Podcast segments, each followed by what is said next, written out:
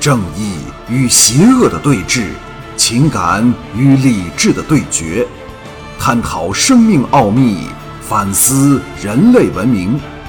欢迎收听黄奕代表作《大剑师传奇》，由子飞播讲。第五章：情迷郡主。烟花在天上一朵一朵的爆开，照亮了漆黑的夜空。盲目的人开始忘记了为何事兴奋，各自去寻欢作乐。我推开了身边的几个人，拨开了大胆少女在我身上乱摸的手，闪进了横街。一阵奔逃后，远离了簇拥我的人群。就在我松了一口气时，心中警兆忽现。这时，我是在一条僻静黑暗的横街里。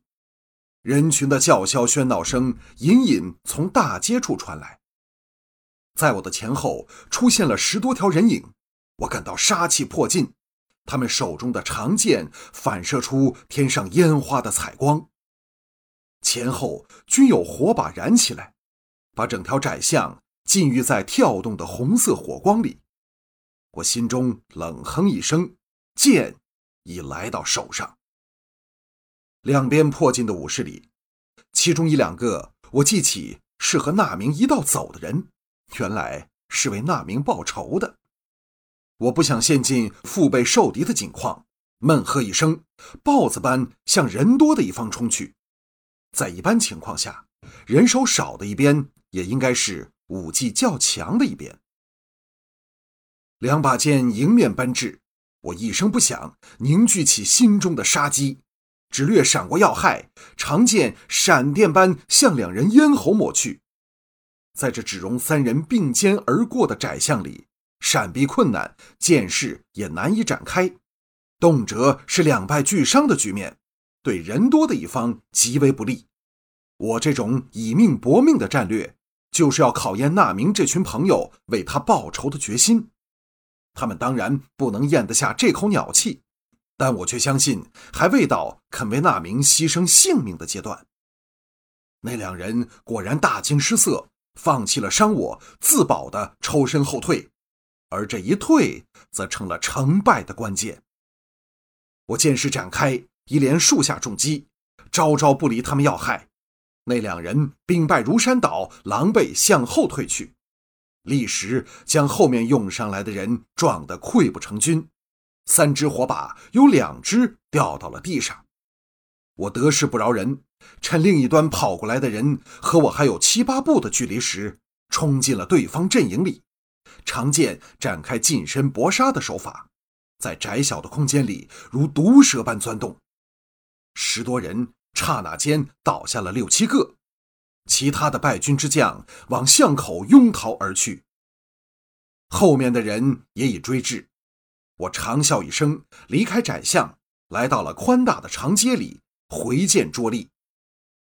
追来的人为我气势所慑，杀住冲前之势，脸上露出惊惧的神色。这时，他们才真的知道，我能杀死那名，靠的是实力，而不是侥幸。住手！一声女子的娇喝从左侧传至，追杀我的人一哄而散。我循声望去，一对明亮的美目注视在我脸上。华倩，刚才随丽清郡主一道退走的女武士头头，她身后跟着一批女武士，威风凛凛。她曾对我有援手之恩，对她我并无恶感。尤其她具有一种刚健动人的美态，英风凛凛，绰约动人。华倩走到我身前，冷冷地打量着我。男性的自尊使我毫不躲避他的目光。他眼中闪过奇异的神色，皱眉道：“我曾在什么地方见过你的？”我心中一凛，知道他认出了我的眼神。眼下只能祈祷他看不穿我的假面具。我冷冷道：“望月城谁不认识我？”华倩俏脸一沉，道：“就算你取代了那名，言语间最好给我小心点儿。那名的下场就是你的镜子。”我一听，心花怒放，计划终于成功了。李清郡主已下了命令，召见我这胜足一百场的猛男，而华倩的话正指出我成了郡主的新玩物，但只是玩物。有一天我像那明那样死了，他绝不会为我淌下半滴眼泪，就像现在他召见我这杀死那明的人那样。我目光转作温柔。深深的望了他一眼，淡淡说道：“冬天来了，春天也将不远。人生就是如此，多谢指点。”华倩愕然，想不到我居然说出了几句带着哲理的话来。我道：“现在应到哪儿去啊？”华倩从思索中惊醒过来，一招手，一辆华丽的马车向我们驶来。我和他一同坐进车厢里，马车在女武士和黑盔武士的护送下，向位于望月城中心的郡主宫驶去。我感到有点奇怪，华倩为何也坐进车厢里？这显示了他是郡主极端宠信的人。华倩在车厢里蹙起秀眉，陷在深沉的思索里。我乐得不被查探。目光流往马车外的风光。路上行人越来越少。马原曾告诉我，望月城共有七个军营，三个分布在城西分隔帝国和魔女国的望月河一带，两个扎在城东，剩下两个则在郡主宫的周围，由七名黑盔武士的统领指挥，以彩虹的七色——红、橙、黄、绿、青、蓝、紫命名。所以，望月城市民又称他们为七色营和七色统领，总兵力达七万，是望月城对抗魔女国的常规力量。华倩的女武士系统只有千许人，直辖郡主，不归七色统领，所以人数虽少，权力却是非常大。马车驶进通往郡主宫的大路，哨岗林立，护卫森严。望月湖。远远在望，郡主宫建于望月湖心的一个小岛上，主殿高起，圆圆的殿顶十多里外也清晰可见。据说郡主曾下过命令，任何其他建筑物不可超过郡主宫的一半高度，在心理上种下了郡主宫君临天下之势。